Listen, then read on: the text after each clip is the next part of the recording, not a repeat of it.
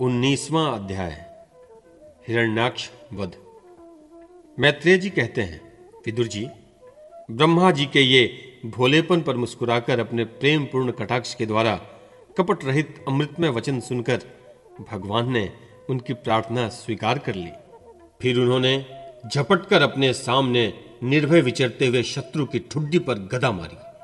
किंतु हिरण्याक्ष की गदा से टकराकर वह गदा भगवान के हाथ से छूट गई और चक्कर काटती हुई ज़मीन पर गिरकर सुशोभित हुई। किंतु यह बड़ी अद्भुत सी घटना हुई।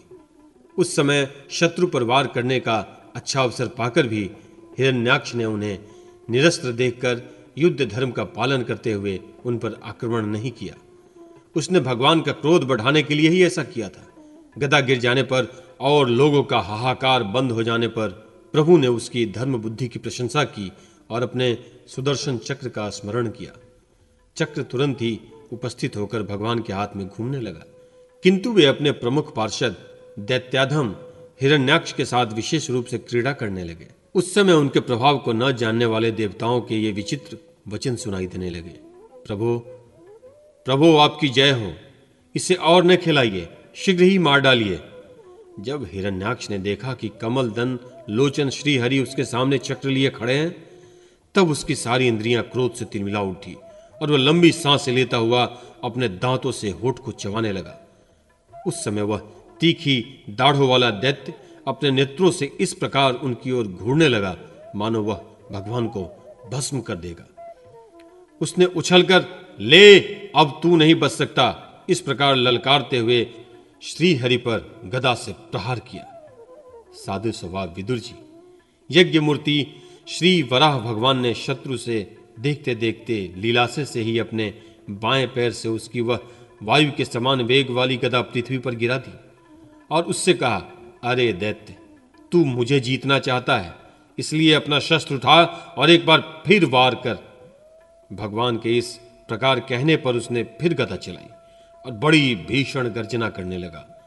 गदा को अपनी ओर आते देखकर भगवान ने जहाँ खड़े थे, वहीं से उसे आते ही अनायास इस प्रकार पकड़ लिया, जैसे गरुड़ सापिन को पकड़ लेगा अपने उद्यम को इस प्रकार व्यर्थ हुए देख उस महादैत्य का घमंड ठंडा पड़ गया और उसका तेज नष्ट हो गया। अब की बार भगवान के देने पर उसने उस गदा को लेना न चाहा, किंतु जिस प्रकार कोई ब्राह्मण के ऊपर निष्फल अभिचार मारणादि प्रयोग करे, मूठ आदि चलाए, वैसे ही उसने श्री यज्ञ पुरुष पर प्रहार करने के लिए एक प्रज्वलित अग्नि के समान लपलपाता हुआ त्रिशूल लिया। महावली हिरण्याक्ष का अत्यंत वेग से छोड़ा हुआ वह तेजस्वी त्रिशूल आकाश में बड़ी तेज़ी से चमकने लगा। तब भगवान ने उसे अपनी तीखी धार वाले चक्र से इस प्रकार काट डाला, जैसे इंद्र ने गरुड़ जी के छोड़े हुए तेजस्वी पंख को काट डाला था। भगवान के चक्र से अपने त्रिशूल के बहुत से टुकड़े को हुए देख उसे बड़ा क्रोध आया। उसने पास आकर उनके विशाल वक्ष स्थल पर, जिस पर श्री वत्सल का चिन्ह सुशोभित है, कहकर घूसा मारा और फिर बड़े ज़ोर से गरज कर अंतर ध्यान हो गया। विदुर जी, जैसे हाथी पर पुष्प माला की चोट का कोई असर नहीं होता, उसी प्रकार उसके इस प्रकार घूसा मारने से भगवान आदिवरा तनिक भी टस से मस नहीं हुए तब वह महामायावी दैत्य मायापति श्रीहरि पर अपने अनेक प्रकार की मायाओं का प्रयोग करने लगा।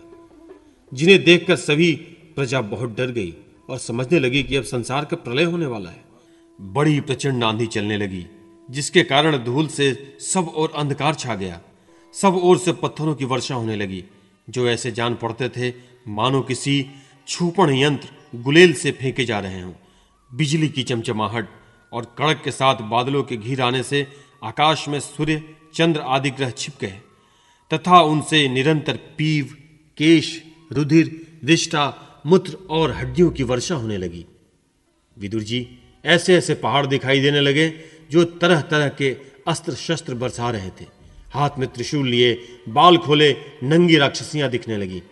बहुत से पैदल घुड़सवार, रथी और हाथियों पर चढ़े सैनिकों के साथ आतताई यक्ष राक्षसों का मारो मारो काटो काटो, ऐसा अत्यंत क्रूर और हिंसा में कोलाहल सुनाई देने लगा। इस प्रकार प्रकट हुए उस आसुरी माया जाल का नाश करने के लिए यज्ञ मूर्ति भगवान वराह ने अपना प्रिय सुदर्शन चक्र छोड़ा। उस समय अपने पति का कथन स्मरण हो, आने से दीति का हृदय सहसा काँप उठा और उसके स्तनों से रक्त बहने लगा। अपना माया जाल नष्ट हो जाने पर दैत्य फिर भगवान के पास आया। उसने उन्हें क्रोध से दबाकर चूर चूर करने की इच्छा से भुजाओं में भर लिया, किंतु देखा कि वे बाहर ही खड़े हैं। अब वह भगवान को वज्र के समान कठोर मुक्कों से मारने लगा। तब इंद्र ने जैसे वृत्रासुर पर प्रहार किया था।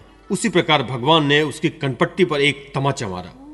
विश्व विजयी भगवान ने यद्यपि बड़ी उपेक्षा से तमाचा मारा था तो भी उसकी चोट से हिरण्याक्ष का शरीर घूमने लगा। उसके नेत्र बाहर निकल आए, तथा हाथ, पैर और बाल छिन्न भिन्न हो गए और निष्प्राण होकर आंधी से उखड़े हुए विशाल वृक्ष के समान पृथ्वी पर गिर पड़ा। हिरण्याक्ष का तेज अब भी मलिन नहीं हुआ था। उस कराल दाढ़ों वाले दैत्य को दांतों से होठ चबाते पृथ्वी पर पड़ा देखकर, वहाँ युद्ध देखने के लिए आए हुए ब्रह्मादि देवता उसकी प्रशंसा करने लगे कि अहो ऐसी अलभ्य मृत्यु किसी को मिल सकती है? अपनी मिथ्या उपाधि से छूटने के लिए जिनका योगी जन समाधि योग के द्वारा एकांत में ध्यान करते हैं, उन्हीं के चरण प्रहार से उनका मुख देखते देखते इस दैत्यराज ने अपना शरीर त्यागा। ये हिरण्याक्ष और हिरण्याक्षिपु भगवान के ही पार्षद हैं। इन्हें शापवश यह अधोगति प्राप्त हुई है। अब कुछ जन्मों में ये फिर अपने स्थान पर पहुँच जाएँगे। देवता लोग कहने लगे, प्रभु, आपको बारंबार नमस्कार है। आप संपूर्ण यज्ञों का विस्तार करने वाले हैं, तथा संसार की स्थिति के लिए शुद्ध समत्मय मंगल विग्रह प्रकट करते हैं। बड़े आनंद की बात है कि संसार को कष्ट देने वाला यह दुष्ट दैत्य मारा गया। अब आपके चरणों की भक्ति के प्रभाव से हमें भी सुख शांति मिल गई। मैत्रेय जी कहते हैं, विदुर जी, इस प्रकार महापराक्रमी हिरण्याक्ष वध करके भगवान आदि वराह अपने अखंड आनंदमय धाम को पधार गए। उस समय ब्रह्मादि देवता उनकी स्तुति कर रहे थे। भगवान अवतार लेकर जैसी लीलाएँ करते हैं और जिस प्रकार उन्होंने भीषण संग्राम में खिलौनों की तरह महापराक्रमी हिरण्याक्ष का वध कर डाला। मित्र विदुर जी, वह सब चरित्र जैसा मैंने गुरुमुख से सुना था, तुम्हें सुना दिया। सूत जी कहते हैं, शौनक जी मैत्रेय जी के मुख से भगवान की यह कथा सुनकर परम भागवत विदुर जी को बड़ा आनंद हुआ। जब अन्य पवित्र कीर्ति और परम यशस्वी महापुरुषों का चरित्र सुनने में ही बड़ा आनंद होता है, तब श्री वत्सधारी भगवान की ललित ललाम लीलाओं की तो बात ही क्या है? जिस समय ग्राह के पकड़े जाने पर गजराज प्रभु के चरणों का ध्यान करने लगे और उनकी हथिनियाँ दुख से चिंगारने लगी, उस समय जिन्होंने उन्हें तत्काल दुख से छुड़ाया और जो सब ओर से निराश होकर अपनी शरण में आए हुए सरल हृदय भक्तों के सहज से ही प्रसन्न हो जाते हैं। किंतु दुष्ट पुरुषों के लिए अत्यंत दुराराध्य हैं। उन पर जल्दी प्रसन्न नहीं होते। उन प्रभु के उपकारों को जानने वाला ऐसा कौन पुरुष है, जो उनका सेवन न करेगा? शौनक आदि ऋषियों, पृथ्वी का उद्धार करने के लिए वराह रूप धारण करने वाले श्रीहरि, इस हिरण्याक्ष वध नामक परम अद्भुत लीला को जो पुरुष सुनता, गाता अथवा अनुमोद करता है, वह ब्रह्म हत्या जैसे घोर पाप से भी सहज में ही छूट जाता है। यह चरित्र अत्यंत पुण्यप्रद, परम पवित्र, धन और यश की प्राप्ति करने वाला आयु वर्धक और कामनाओं की पूर्ति करने वाला तथा युद्ध में प्राण और इंद्रियों की शक्ति बढ़ाने वाला है। जो लोग इसे सुनते हैं उन्हें अंत में श्री भगवान का आश्रय प्राप्त होता है।